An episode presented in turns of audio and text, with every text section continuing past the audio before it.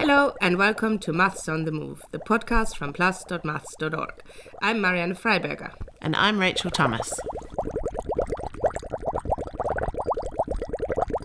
Deep in the bowels of the Centre for Mathematical Sciences in Cambridge, there's a tank containing lots of little green algae. Yes, that's algae, those green and sometimes very slimy things you see anywhere where there's water, like on the rocks in the sea or in the river, or even in the tank of your coffee machine if you haven't cleaned it properly. And the algae in the maths department are called volvocales, and they aren't there because someone forgot to clean, but because they are very special. Some of these volvocales are made out of just a single cell, and they have two little hair like filaments for arms and they perform a breaststroke just like humans do. And we have a movie of one of them on our website at plus.maths.org, and it does look really, really cute. There are other volvocales which have four legs, which mimic the trot, canter, and the gallop of a horse. And yet others have hundreds of arms and perform a sort of Hawaiian dance to propel themselves forward.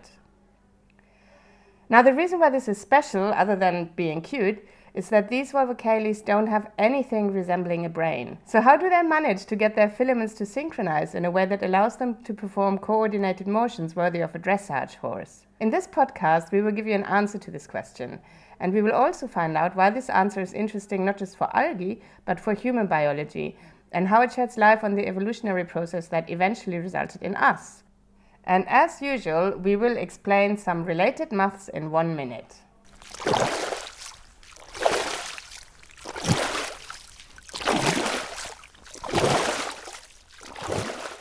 So the volvocales is a group of green algae that spans from a single cell organism called Chlamydomonas, which is about a tenth of a hair in diameter, uh, to organisms that have many, many cells, tens of thousands, and can be several millimeters across. That was Ray Goldstein, Schlumberger Professor of Complex Systems at Cambridge and the owner of the algae. And biologists have recognized since the late 1890s that uh, these organisms, because they exist now, and we don't have to look in the fossil record, are very interesting to study the evolution of multicellularity, essentially trying to ask and answer the question of why is it that single cell organisms evolve to become larger and more complex. So they have a very clear place in biology for that reason. They're also very interesting because uh, they are photosynthetic and they have cilia, they have uh, hair like appendages that allow them to swim. And these cilia, or flagella as they're called when they're on the organism, are very much like the cilia in our lungs. So there's a physiological reason as well. But from the point of view of physics and mathematics, they have a beautiful high degree of symmetry. Uh, they have a fascinating means of locomotion. And so they're actually models to study many problems in biological physics and fluid mechanics. So, all, put all together, they're multi purpose organisms that make everyone happy. So, as well as making everyone happy, what's interesting from the point of view of human physiology, as Ray said, is that inside of our body contains little hair like filaments whose function depend on them being able to synchronize. Again, flagella, as they're called when they're on the organism, are essentially like cilia, which are found everywhere throughout the human body and most vertebrates. And wherever you find those hair like appendages, uh, such as in our respiratory system, they're constantly pushing fluid around. And they exist in very large numbers, kind of carpets of cilia. And wherever you look, they're highly organized into either uniform, kind of rower like beating or things called metachronal waves, where there's a slight shift of the beat position from one to the next, so it looks like a Mexican wave in a stadium. So, given the fact they don't have a brain, what is behind this synchrony?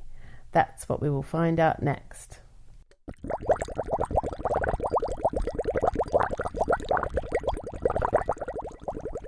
To keep things simple, let's start with the simplest member of the Volvocales family, the single celled organism that has just two flagella and is the one that does the breaststroke. It's called Chlamydomonas. So, the first thing to say is that um, rather than trying to study a piece of our trachea or something like that, um, these organisms are very easy to grow in the lab. They're very simple.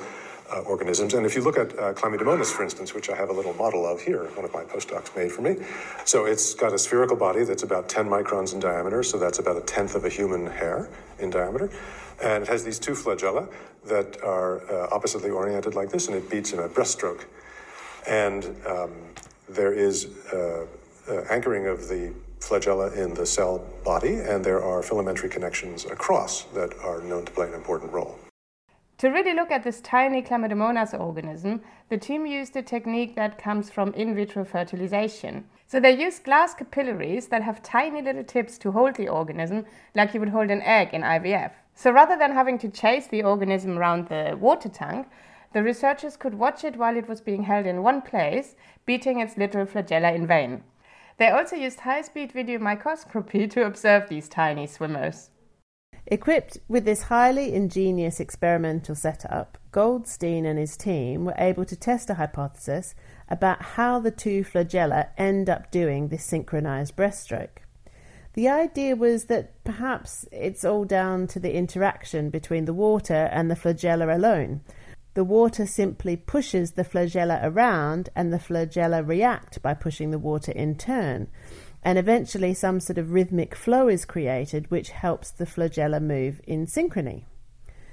To test this idea, first you need a mathematical model that tells you how the flagella would behave if it really is only the water that they're responding to. And luckily, there is such a neat model that was devised by German scientists in 2008. In the model, the flagella, instead of being represented by a, a, wriggly line, they're represented by a small sphere that moves around an elliptical orbit, which is just how your elbows move around an ellipse like shape when you're swimming the breaststroke. You can calculate the fluid mechanics of spheres moving like this quite easily.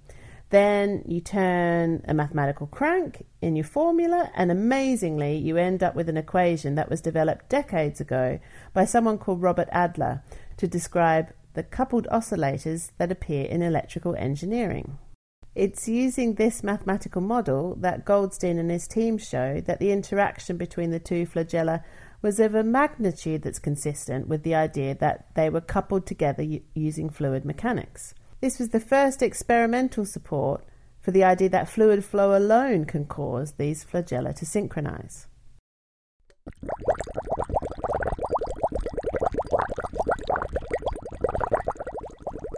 So now you might stop there because you've now got some evidence that fluid alone can get those two flagella to synchronize. But Goldstein and his colleagues didn't stop there. Because only because something is consistent with some hypothesis, it doesn't mean that the hypothesis is true. Because over the centuries and even millennia that people have been doing medicine and biology, they've come up with all kinds of hypotheses about the human body or animal bodies that matched observations but turned out to be false.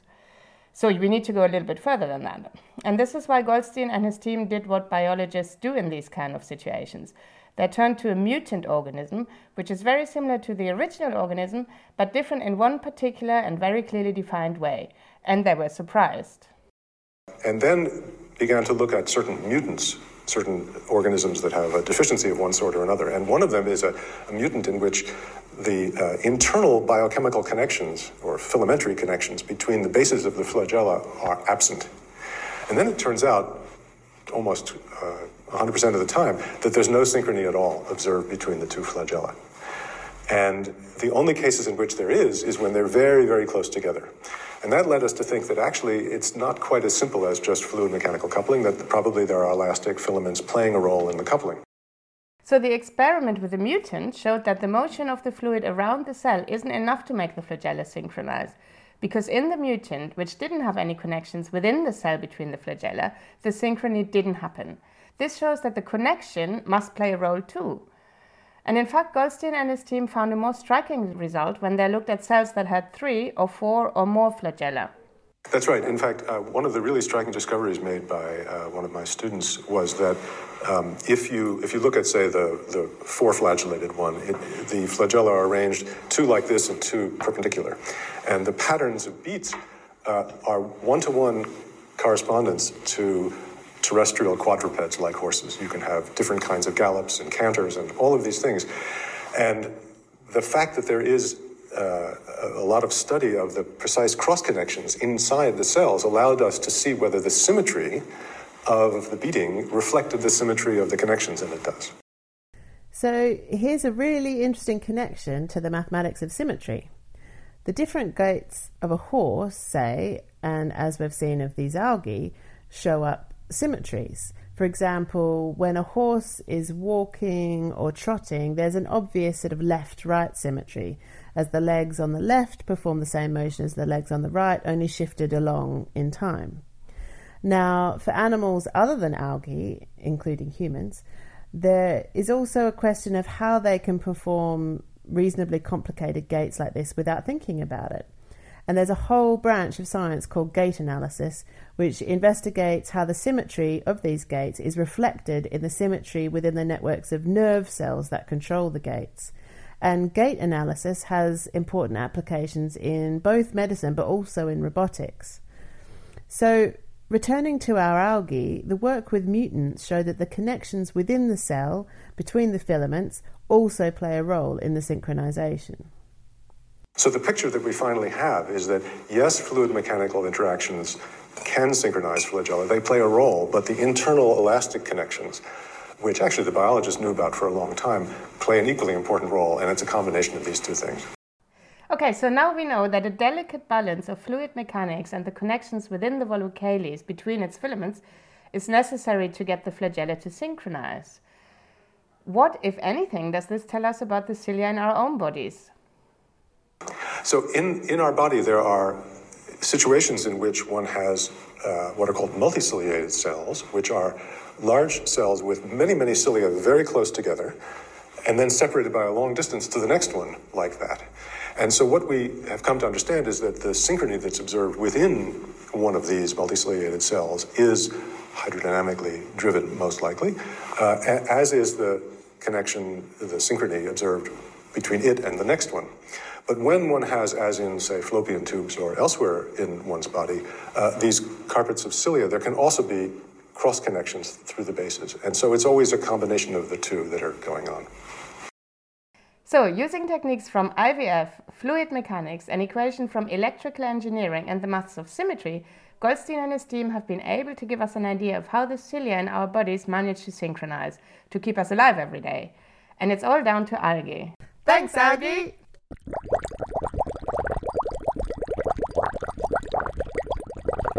But hang on, there's another question too. We said at the beginning of this podcast that volvocales and their flagella tell us something about how complex organisms, such as ourselves, have evolved from single celled organisms like Chlamydomonas. It turns out that it's all about our need to eat and also our need to get rid of what's left over after our meals have been digested. Yes. Uh, the important thing to understand about this question of evolution from single to multicellularity is that there are both costs and benefits to being larger. So, an organism that is larger, made of more cells, uh, may, for instance, swim faster. It can escape predators more easily. Uh, but there are metabolic costs to the scaffolding as well as the control systems that the organism has to have in order to steer, in order to build itself. So the question is always, is it worth it? And of course, predation is one important uh, feature, but another is simply nutrient uptake and waste removal. And in that case, we were able to study the volvocales because they're spherical and it's such a simple geometry, we can actually calculate things like the rate at which nutrients uh, are absorbed or waste products are removed. And there, what we see is that as one gets to larger and larger organisms, had they no flagella and no ability to stir the fluid, they would have reached a bottleneck where their metabolic needs would have exceeded what could come in from the surroundings by diffusion. But with the stirring that comes from all of these cilia, they can bypass that bottleneck and be larger than they would otherwise be. So it taught us a lesson that the fluid mechanical flows play a role in this evolution.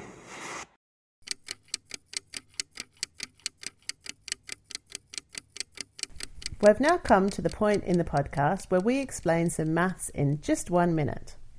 Ray Goldstein talked about volvocales being spherical, and this reminded us of a mathematical problem which, according to legend, was first solved by the legendary Queen Dido and led to the founding of ancient Carthage. It's called the isoperimetric problem. So, Marianne, I challenge you to tell us about this isoperimetric problem in just one minute. All right. Now, whether the legendary Queen Dido really existed isn't clear, but here is the story. Denied by her brother and the killer of her husband a share of the throne of the ancient Phoenician city of Tyre, Dido convinced her brother's servants and some senators to flee with her across the sea in boats laden with her husband's gold. And after a brief stop in Cyprus, the boats continued to the northern coast of Africa, landing in modern day Tunisia. Dido requested from the locals a small piece of land to rest on, only for a little while, and only as big as could be surrounded by the leather from a single ox hide. Sure, the locals probably thought we can spare such a trifling bit of land. Now, neither history nor legend recalls who wielded the knife, but Dido arranged to have the ox hide cut into very thin strips, which tied together were long enough to surround the entire hill. The city of Carthage was founded on this hill, which was named after the ox hide, and the civilization that flourished here became a major center of culture and trade for over 600 years until its destruction, although the city lives on today as a suburb of Tunis. Now celebrated in many poems and paintings, Queen Dido has been given more durable fame by mathematicians who have named the following problem after her. Given a choice from all closed curves in the plane of equal perimeter, which encloses the largest area? And that's what's called the isoperimetric problem, and the answer is a circle. You can quite easily convince yourself of this by playing with a rubber band. If you stretch out the band to be long and narrow, the area it encloses will be small but as you make it more and more circular, the area it encloses becomes larger.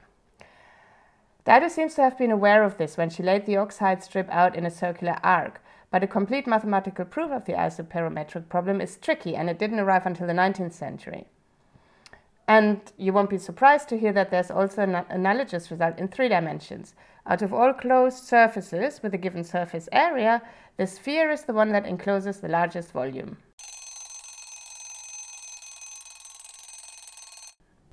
That's great. Thank you for explaining the isoperimetric problem to us and giving the answer. The answer explains quite a lot of the shapes that we see in nature. Imagine, for example, a shoal of fish that wants to minimize the opportunities for predators to attack then that shoal will occupy a certain volume, and it's best to arrange this in a shape that minimizes the surface area that the predator can attack. So you're looking for a surface that has the smallest area enclosing a given volume, which, by the answer to the isoperimetric problem, is a sphere, and that explains why fish arrange themselves in spherical bait balls when predators arrive. Conversely, if you're a tree that draws moisture and nutrients from the air, then you want to maximize your surface area interfacing with the atmosphere. So you want to be the opposite of spherical in that you want to be branchy with lots of wiggly, squiggly leaf surfaces. And if you're an animal seeking to absorb as much oxygen as possible through your lungs, then this is most effectively done by maximizing the amount of tubing that can be fitted into the lungs volumes so as to maximize its surface interface with oxygen molecules. And if you simply want to dry yourself after getting out of the shower, then a towel that has lots of surfaces best. So towels tend to be made of knotted and irregular surfaces. Then they possess much more surface per unit volume than if they were just smooth.